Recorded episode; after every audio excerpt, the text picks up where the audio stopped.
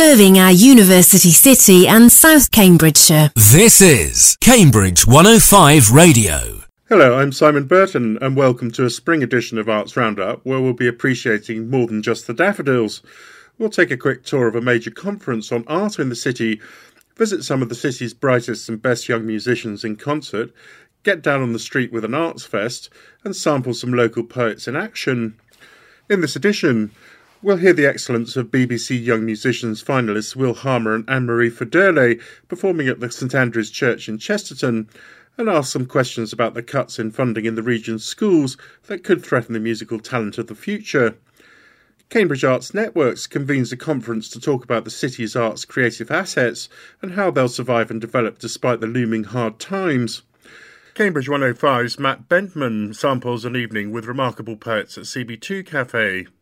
And we take a retrospective peek at the St Paul's Arts Fest with director Martin Evans, which has once again given a splash of local colour in the run up to Easter, pulling together artists and creatives and the local people interested in learning from them. It's not hard to find musical excellence in Cambridge, where we have an abundance of music scholars and year round concerts in beautiful chapels and concert halls. But are the opportunities to become one of them really available to the young in the county's state schools these days, or are they slipping away? I've been hearing concerns from parents that the chances of getting your child's talent fully nurtured are under threat, and we could be losing something rather too precious in future as a result. To get an idea of the young talent that's cutting it today, I visited St Andrew's Church in Chesterton recently, a supportive music cradle that encourages talented musicians to perform, albeit on limited resources, and to start with, you just need to sing. Anne Marie Federle is just 15 and plays the French horn and piano. This year she's principal horn of the National Youth Orchestra and has been competing in the brass final of the BBC Young Musicians of the Year. Here she is in action, performing a piece by Richard Bissill.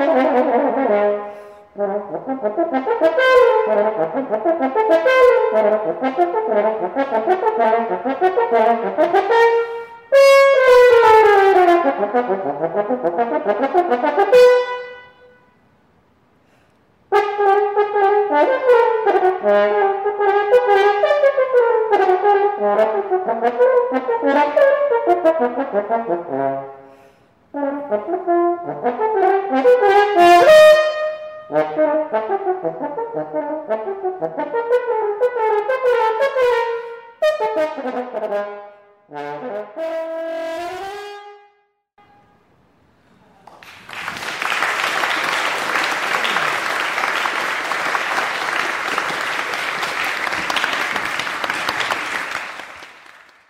Um, Anne-Marie, some absolutely fantastic music there. Um, uh, everyone was completely blown away by it. Um, how long has it taken you to develop a talent like this? Well, I've been playing the horn for eight years now, um, and these pieces I've been working on, well, a few of them I've done in previous years, and the first one I played, I started about three months ago, so I've, I've done some intense work on that.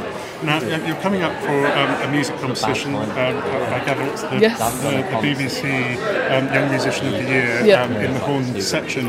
Um, how are you feeling about that? Um, I'm really excited. I mean, it's it's really incredible to be part of the competition because it's always something I've really looked up to.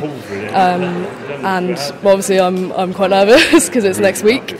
But yeah, I'm, I'm definitely looking forward to it as well. How, how important is it for you to have opportunities like this to get out and about and perform in Cambridge in the run up to um, an important event like that? Yeah, uh, I think it's uh, really important to have a few run through throughs of the program before because it's al- it always feels different to play some pieces when you're um, in a performance situation when you're when you've got the nerves and when when you're under pressure. So um, I think it's really really important to be able to play it through before.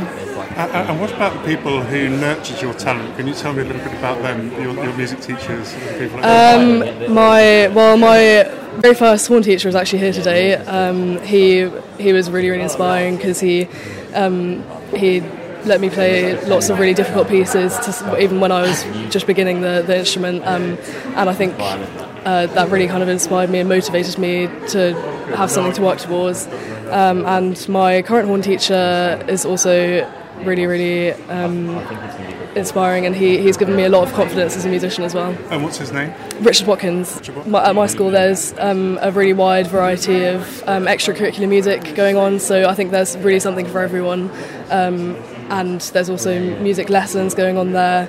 Um, and I think if you really want to pursue that, then it's important to also go outside of school, kind of take initiative and find other opportunities as well. I'll hopefully go to music college after my, after I do my A levels, um, and probably play in some orchestra. Hopefully, I think that's that's my main goal. really fantastic. Thank you. Thank you very much indeed. Thank you. And here's Will Harmer, a composer, pianist, and trumpeter at 17, and is studying for his A levels. His first piano concerto premiered at Saffron Halls in March. In 2017, he was winner of the BBC Proms Inspire Composition Competition and the Royal Opera House Fanfare Competition.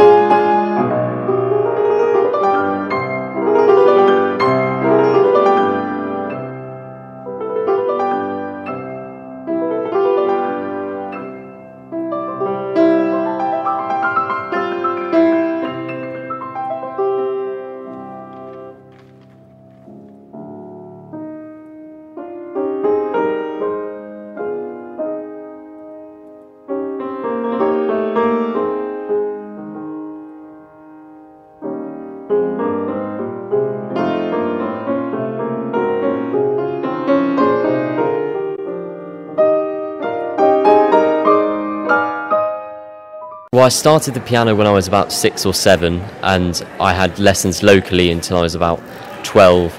And then when I wanted to take it a bit more seriously, I started lessons at the Junior Guildhall in London, and I've had lessons there ever since.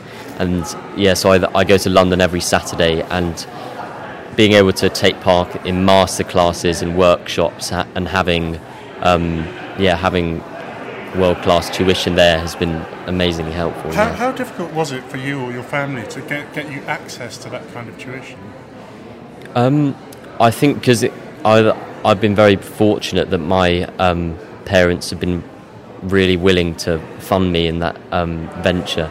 But I think it's um, yeah, so I'm I'm very lucky in that regard because I I also did a course called uh, Aldeburgh Young Musicians which really helped my creative music making side, so improvising and jazz and world music, trying lots of other different kinds of music. And yeah, so I've been very privileged to be um, exposed to all these kind of music. Um, now, you, have actually already um, won some musical um, awards, haven't you, so far? What have those been? Um, yeah, so I, it's mainly been for composing. Um, I was a, one of the winners of the BBC Proms Inspire Young Composer competition last year so I wrote a piece for orchestra, and because it was a winner, it got played by the Aurora Orchestra um, as at a BBC Proms event, which is an amazing, exciting experience. And um, I also I was also one of the winners in the Royal Opera House Fanfare composing competition. So my fanfare has been heard several times during the interval at operas and ballets at the Royal Opera House. But with an estimated £600 per pupil per year being cut in Cambridgeshire schools, is music education for all going to suffer in state schools? I put it to Parkside Federation's headmaster Joe Deasy. It's undeniable that there is a funding crisis in national education. It's undeniable that Cambridgeshire is one of the areas in the country which is suffering the most. We're the second worst funded authority in the country. Uh, wh- why is that? It's a historical thing, it goes back many years, many decades, when funding was decided by local authorities. Since then, the issue hasn't been addressed. The government has had a go with a new national funding formula, but we don't feel that it has addressed the underlying issues that we are poorly funded. Now, the government says that they're that, that, that they're um, approaching record funding, but what is the what, what is it like in real terms in dealing with this? Because I gather that Parkside has faced having to cut something like three hundred and twenty-three thousand pounds worth of funding by 2020. How big an impact does that have on you as someone who's trying to run a school? Well, first of all, absolutely right. We have had a real terms cut, and yes, the amount of money going in is more, but the costs are more and the contributions are more. So the impact for us has been that we have had to cut some curriculum, as in some subjects. We have had to look at uh, larger class sizes. Music is one thing that seems to suffer. But I think here is where we buck the trend because we are utterly committed to the arts. At Key Stage 3, all of our students have specialist teaching in dance, drama, art, and music. We still have all of those subjects taught at Key Stage 4 as well. So, as a school and as a multi academy trust, we believe that the arts are important, so we are not cutting those. It depends on the priorities of the school. As I said, here we are committed to Yeah. music teaching and the other arts teaching, so we, we are delivering it. Other schools may have other priorities, but I think the important point is that necessity is the mother of invention, as we know. We've got two projects recently which I think show how we can harness what is out there in the communities to support us. So the Cambridge Handel Opera Company has been coming in, has been working with some of our students. Uh, one of our students is actually going to appear in their production of Rodelinda uh, later in this uh, later in the spring. Um, that's an example of where we can really harness what's out there, which has no cost, which brings amazing benefit to a number of students. Times are hard. It is for schools to prioritise where their funding goes, but also to harness the goodwill and the resources that are out there in the community. And here's Will Harmer on the issue. I think it's completely shocking, and I, I mean, mu- music was my absolute joy at primary school. This, the the small bits of music that I was able to get involved in were really amazing, and um, I think it, it doesn't actually require that much funding for people to get involved in music. Th- this year, as part of my school, I've had the opportunity to do enrichment, um, which is so we've gone and helped out teaching at. Um, a local primary school uh, in the Cambridge area and helped out with their music lessons. And we've been able to do singing and percussion workshops. And I think that's, and ob- obviously that, that hasn't cost much, but that's got lots of people involved. Um, but I, th- I think perhaps the difficulty um, is getting the funding to have the staff in place to teach music. In the Cambridge area, there are a, a good number of piano teachers who um, who have um, very reasonable rates of teaching. So I think at, at that level, it's um, it's definitely possible for a lot of people to get um, get access to that.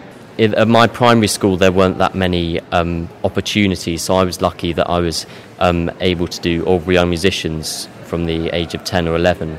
But um, some of my peers who were also into music didn't get that opportunity, and I think at primary school, um, it's there there isn't much focus on nurturing any musical talent. I didn't get many very many opportunities there. Um, and I think at uh, at state schools in this area, um, there really isn't enough focus on music tuition and music education because um, a lot of the time there are people with lots of talent but who who haven't had the opportunity to really fulfil that potential and have um, top class lessons. So I think perhaps there needs to be um, there needs to be more schemes in place. Concert coordinator for St Paul's Church, John Reynolds, says St Paul's will continue to be a hub for people who want to find resources to perform. The church has a long musical tradition, but I've been organising concerts on a regular basis for two or three years now. Usually lunchtime concerts on Friday lunchtimes. Um, I do that on behalf of the Friends of St Andrew's Church, and I'm always on the lookout for musicians who want somewhere to perform. Most people look for professional musicians. I don't look necessarily for professional musicians. We have quite a number of talented musicians within the church, but I've gradually got an increasing number of people I know who want somewhere to perform. And um, that's why when they ask if they can come here, we, we encourage them. I also make a point of having admission free concerts, which means no one is excluded on the um, basis of cost from attending the concerts. Serving our university city and South Cambridgeshire. This is Cambridge 105 Radio. There's been quite a gathering of minds across Cambridge's many arts platforms to discuss what happens next in the city in terms of the big picture. Cambridge Arts Network's annual conference in March drew in delegates from the web of artists and arts organisations to water themselves on the latest news, debate the issues, and detail upcoming developments at Anglia Ruskin University. It was opened with a presentation by Director of Kettle's Yard, Andrew Nairne, still slightly astonished that Kettle's Yard has seen over 30,000 visitors since reopening on February the 10th. He kicked off with the question, What can art do? And illustrated the topic with art photographs from around the world demonstrating art's impact on people's lives and perceptions. Some famous artists' quotes on that subject emerged. That art reminds us of what there's left to do in the world, a comment by Madonna Eunice, and the image of the world can be different, commented by Garbo, changing tomorrow, and it can make us look and think more closely.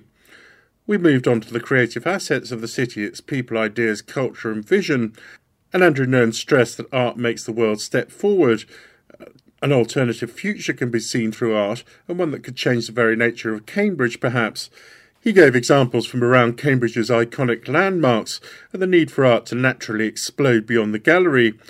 We looked briefly at internationally renowned artists living in the city, such as Anna Branstone, Emma Smith, and Harold Offeh, and we browsed artwork by Caroline Walker, a painter of powerful images of women in contemporary environments, and particularly refugees. The talk concluded with the quote that art is the touchstone of our civilization, the manifestation of our culture. It is as much the individual living force as the human beings themselves. A quote by Jim Ede, who founded Kettle's Yard by donating his house. Well, after being sufficiently sexed up, delegates heard Nigel Ward, head of performing arts at ARU, talking of the embattled time for the arts and the need for providing skills for preparing students for the world out there by rethinking art courses.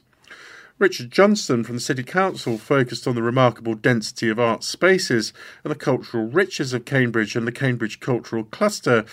He told delegates we need to consider the impact of the next chapter of our story as the arts expand in Cambridge. We then set off to our many breakout sessions to see how that might happen. The City Council presented on the scale and scope of what's happening in the city and the Making Publics Artwork scheme and connecting the arts in Cambridge with the community through the City Council funding programmes. Here's Arts Development Officer Akua Abengvringpong. The council plays a large part in encouraging um, arts organisations to um, collaborate with each other. Um, we um, have this annual conference to um, bring together the vast majority of arts organisations under one roof. So it's quite a special opportunity in that sense. Um, it's a chance for the organisations to network.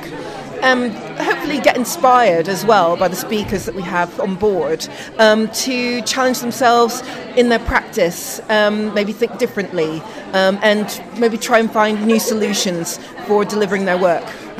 In the city, we're very lucky. Um, as opposed to um, many uh, local authorities across the country, we're fortunate in that um, Cambridge City Council is still able to invest some money directly into arts activities. Um, I guess the way that w- in which we look at things now has to change. You know, whilst maybe um, we can't take it for granted that there will always be the funds to deliver what we want to deliver, at the same time we can always explore new ways in which to um, manage that delivery. So for us now at the City Council, um, the money that we invest is very much based on meeting needs and particular issues point of view. We do a lot of work in, in looking at particular um, agendas around health and well-being, um, young people's engagement, which has um, from its from those perspectives brought together organisations who are working together to, to challenge those things in a way that could grow and become scalable and really effective. Issues this year included tackling inequality in Cambridge being the most unequal city in Britain, the issues of working with young people in schools, integration came up, and creating a better creative identity for the city, and also funding and attracting more artists to Cambridge. The Arts Council's Kathy Fawcett presented on the new Project Grant scheme, which has replaced grants for art, and what's available in the scope of what's considered for grants of £1,000 to £100,000. Here's artist Gulnar Malik, who was hoping to find some funding. I came here to um, establish uh, the procedures to apply for funding for a Chinese charity called Tianyu Association, and it's to do with um, its uh, holiday camps under the uh, Deyin School. Um, and what did you find out from the funding um, workshop? It sounds as though it was quite interesting. What happened? Yes, I have uh, found out that they have changed uh, all their plans, and this year is. Um, a transition. They've um, replaced uh, grants for the arts for a lottery funding, and then they will open a very new opportunity for individual artists to apply for separate funding from the 12th of April. Mm-hmm. Uh, okay, now obviously funding seems to be um, the, uh, uh, uh, what it's all about basically here today because um, loads of people have these fantastically ambitious and bubbly ideas, but without the money, they're not going to happen. Um, in hard times, um, how important do you think it is for people to um, get together, to brainstorm and to network and think about um, how they're going to survive as artists? I think it is really important to, to have an all round view of um, how projects are going to c- carry on and be resilient. I sat in on talent development with Claire O'Hara, Lisa Broom, and Salome Wageni, who briefed us on troop and diverse actions at the Cambridge Junction. Their work spanned developing audiences, passive and active, and promoting the sustainability of artists' careers, particularly reflecting diversity. Troop, an arts development programme in the Cambridge region, is a new artist club for performance makers encompassing theatre, live art, circus, spoken word, and dance.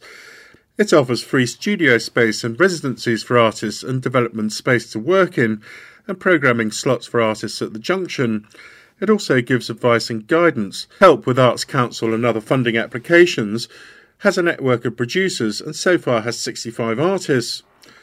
Diverse Actions, the second scheme started in May last year, is a three year nationwide programme that helps in producing and presenting work sustainably for black, Asian, and minority background artists, opening doors for talent development and delivering workshops, and any artist can apply. The idea was to make diversity a year round thing and not just centring on events like Black History Month and build bridges for paid work for artists. They also talked on supporting artists on their journey with Watch Out Festival for Theatre, Views from the Bridge, which helps artists present, and Fusion, a festival for young people, with the aim of making sure artwork gets noticed and recognised. As the conference closed, it resolved to promote art reflective of everyone in the city, challenge inequality, look at intergenerational ways of relating to technology, open up Cambridge for young people, provide access to art and opportunities in the community, and to use spaces and buildings and resources available to the arts, and also to support more collaborations on art. It was quite an eye opening day and developed a sense of purpose to the arts community looking forward.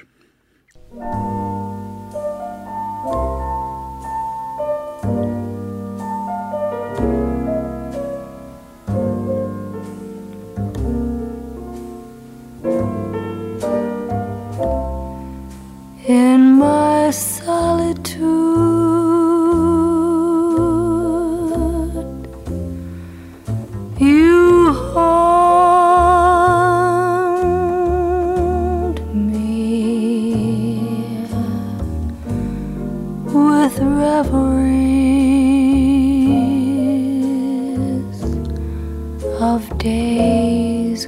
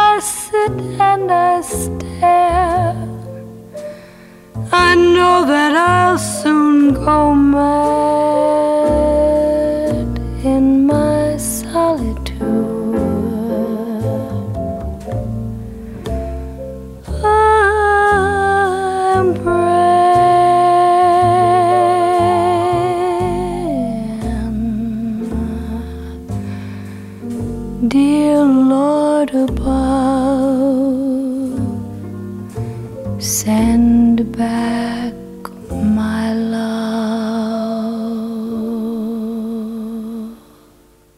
It's no secret that Cambridge has interesting things going on in practically every little pocket and corner, so we'll now discover some poets in action with a feature by Cambridge 105 reporter Matt Bentman.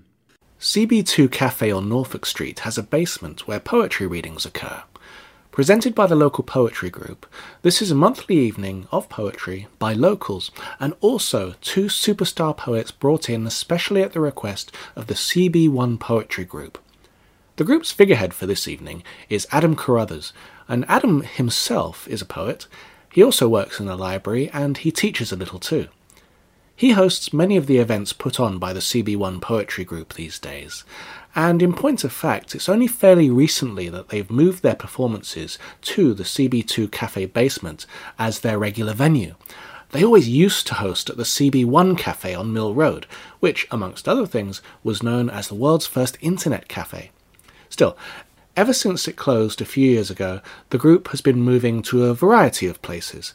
They don't receive any funding, so they go where they can afford. And that's especially important because they do like to pay their featured poets. Occasionally, they've spent brief periods in university buildings. They try to avoid that now. That's nothing against the university. Rather, that they would really like this monthly poetry event to be available for everyone.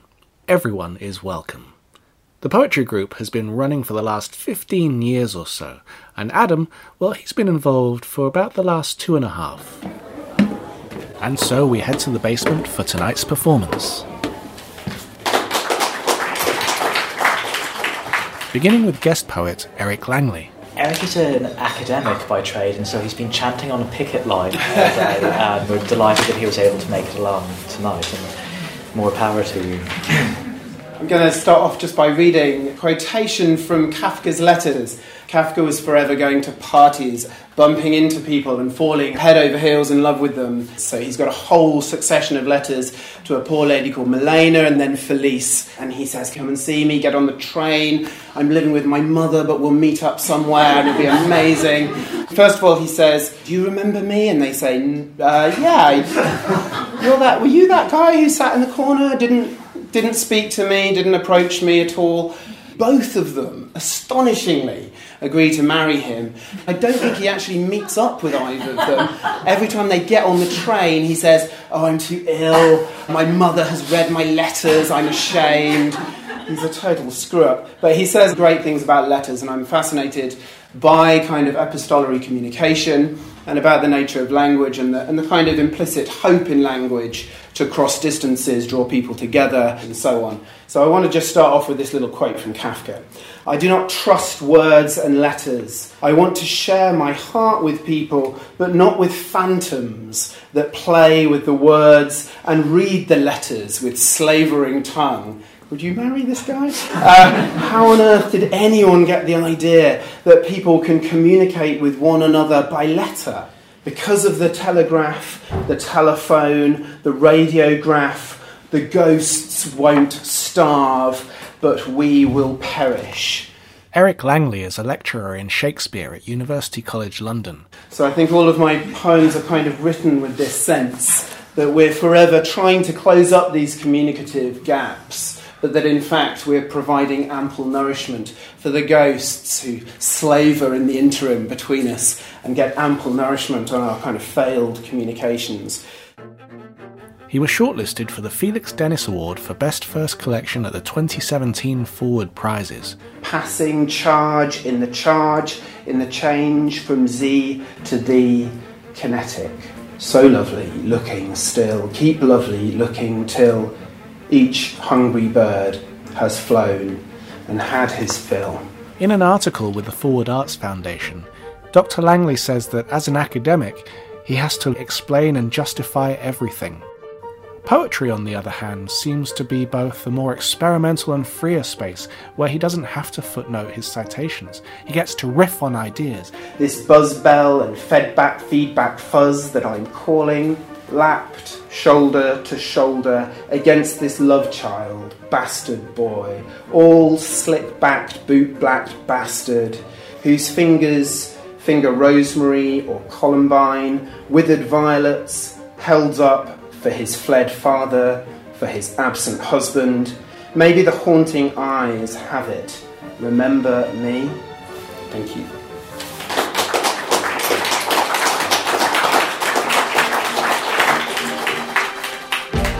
You so much, Eric. Um, more of that in the second half. Yeah, Kerry O'Brien and I had various bits of email contact and Twitter contact for quite a while before we actually managed to meet in person. And when we did, it was in Paris back in September. We can't offer Paris. I think Cambridge has been giving pretty good account of itself for her first ever visit here, and I hope it won't be her last. Please welcome Kerry O'Brien.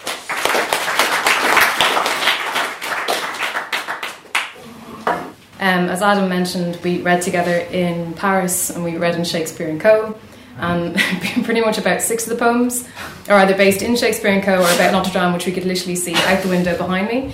So I don't really have any basement Cambridge poems. but not yet. Maybe I'll make one up on the spot. Kerry is an art history graduate from Trinity College, Dublin. In an article published by the Irish Times, she describes poetry as raw beauty, distilling the emotions and condensing a single moment in time into a single line.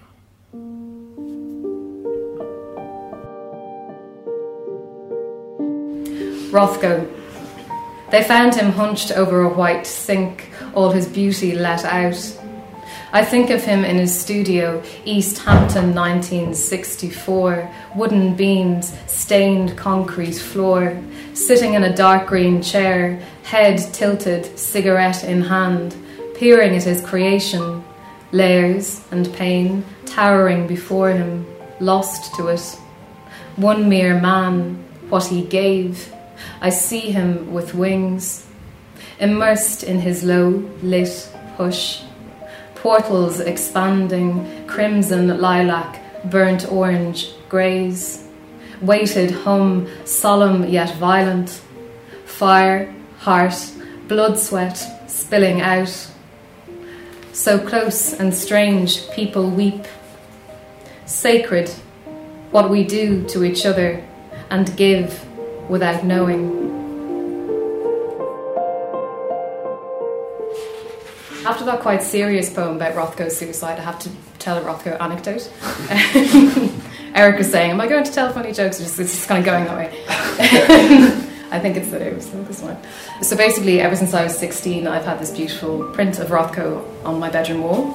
And I've moved house about five times since then. I always bring it, it's like stayed intact. And it's called Saffron 1954 and it's just kind of like beautiful. It's like a sunrise. So eventually, two years ago, I was like, oh, you know, I've had this since I was 16, and I'm 31. I have to track this down and see it, and it's a beautiful occasion, and you know, I'll write a poem about it. And I went to the gallery in Vienna. They claimed to have it, and it was on their website. And I arrived, and uh, they just were being really strange about it, and they just kind of claimed to have just forgotten where it was. And I was devastated. Um, and then only a few weeks ago, I googled it again on the off chance, and it turns out that someone had sold it and it had been Sotheby's, and like I could have gone in and viewed it.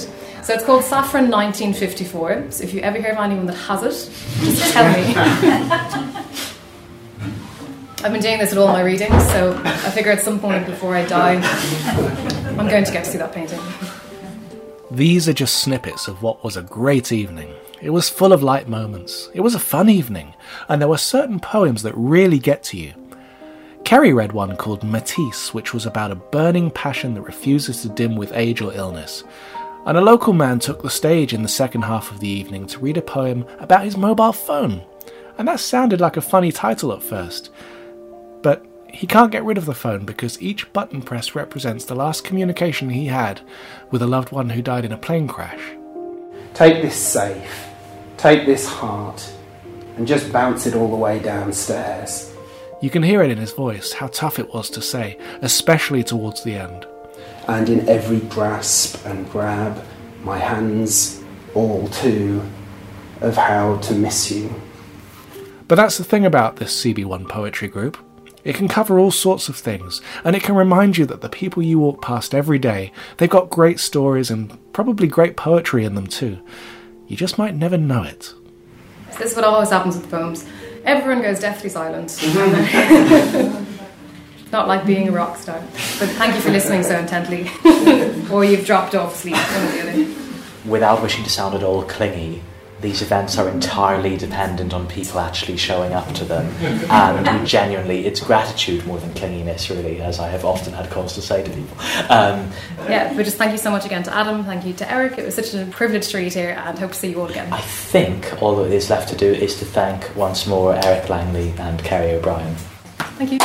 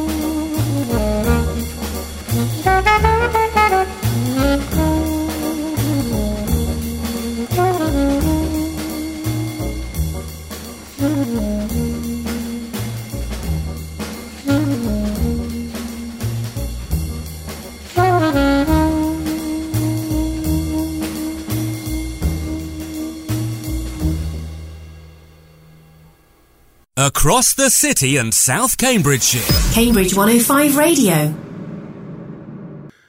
In the run up to the Easter weekend, St Paul's Arts Fest lured in artists, teachers, and people who want to learn from them, and that even included the former Archbishop of Canterbury, Rowan Williams, and one or two celebrity musicians and performers.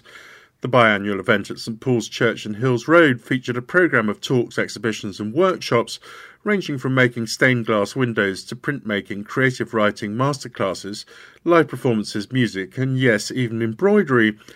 Former Archbishop of Canterbury, Rowan Williams, gave a talk on 17th and 19th century poets and gave a recital of his own poetry. And to balance things up, local mystic Malcolm Guite was there to sing too. Classical pianist Victoria Royce performed in three lunchtime concerts, and countertenor Lawrence Zazzo performed in Jeff Page's Paradise Lost to carry the Easter religious theme through. Festival director Martin Evans, whose paintings exhibited, says it drew the community together. I'm here with um, Martin Evans, um, who's been organising the St Paul's Arts Fest, which has just been taking place. Um, Martin, tell me a little bit about um, what went into organising this year's event in terms of organisation, because it must have been quite a big task to get it all together. Well, I, I, I have run um, a, an arts festival um, for a number of years as part of my career when I was working. I'm retired now. Um, and we had a template from 2016, and we really did not st- uh, get away from that template. We, we knew we were going to have w- workshops, events, talks, and um, and food, or and, and, basically we've done that again, but we've we've, we've obviously with, with, different people, um, and slightly slightly more. It's a slightly bigger program than it was t- two years ago. Um, and uh, and it's uh, once you realise what your what, your structure is, it's not that hard to organise really. What were the main aims of the festival? What did you want to do with it? Uh, it's uh, for me, it's about community. Um, I, I, in, in, in the brochure that went out, it says at the very beginning, at St Paul's, we believe that art and the imagination are at the heart of the human spirit and of a flourishing community, and I really believe that. I think I think that if you bring people together to do any kind of art, be it printmaking or, or drawing or anything, together, then they get they get something for themselves in terms of what they do, but also they really enjoy doing something else with other people. Uh, St Paul's is very much a community church. We, we, strive to be an inclusive church of all people. There's no us and them. There's just us. Mm. Um, and and so um, the, the, the idea is to um, bring art to more and more people, and also to create more community. Uh, in today's pressured times, how important is it for people to actually learn a medium to express themselves in their quality time and their free time? Because life is terribly pressured now, isn't it? And people need an outlet, don't they? And art is one of those things that people can get involved in. I think this is something here about um, what, what, what, what a human's meant to do. I think art is um, it's a creative activity. It's not a, it's not a passivity. It's not just watching telly. I, I, I mean, I'm, I draw and I'm I'm never more relaxed than when I'm drawing. I before I came, you know, I, I, I was drawing today, and I realised actually I got immersed in it so much that you know, and I don't find that uh, that kind of release apart from doing something like drawing. So I think I think people are meant to be creative. I think the human being beings are, are made to live creatively, but they, they don't know that they can. They, they, you need help with that sometimes. You need somebody to get you over the line. Learning a new art form be it printmaking or, or creative writing or drawing or whatever, is, is I think is very good for people. Secondly, we have an epidemic of loneliness. People are stuck in front of their televisions, in front of their screens. They're not actually in, in community, community with other people. St Paul's is about people doing positive things together. I mean, we've got between 1,500 and 2,000 people come through St Paul's every week. Hmm. It's a busy place. And they're all coming to do something positive. And I think that if we have a if we have a mission, the mission is to grow community. I think that's what God wants. And God does not want people to be isolated and lonely. I mean, you know, all the stuff evidence about that that people who are lonely have more heart attacks, have more strokes. You know, people are meant to be together, not meant to be alone. It was beyond my wildest dreams. Really, hmm. I didn't realise how much would people would respond, how positive they would respond. It, uh, it, no, it was it was it, it was great fun, and, and and I was very grateful that people appreciated it as much as they did. Really, one of the people, Joe Rowe, uh, Alice's mum, I um I did her course a couple of years ago, and it is amazing to not think you can write, and then to, to have these. You, know, you you got your own you got your own life story. So what Joe does, she takes you back to a, your own your own history, find something that was really significant, and learn to write it, and then they, then she helps you craft it. It's it's a it's a really very exciting way to learn how to do something new in the artistic kind of field. Take me through making a piece of stained glass. Yeah. Um, uh, what happens? I, mean, uh, I, I know absolutely nothing about it. Well, firstly, you have an idea. So you've got to, you've got to have a, a, a drawing template. Uh, then you work with um, uh, um, the, Claire uh, Claire Hart, who's doing the workshops, uh, your tutor, to, to to see how that can work with with the with, with uh, the lead supporting the glass. So you draw in all, all the lead marks where they will be, and that that then that once you've done that, that means you've got a certain number of, of pieces of glass to cut to fit in that, that framework. So it's, it's it's quite a clear process, one thing after another, as it gradually builds itself up to a, to a final piece of work. Martin, uh, Martin, thank you very much That's indeed for coming in to Yeah, talk to us. Um, it, it sounds as though the St Paul's Art Fest has been a tremendous success. Thank you very much. Well, I, I hope people really enjoyed it. Thank Okay. you very much.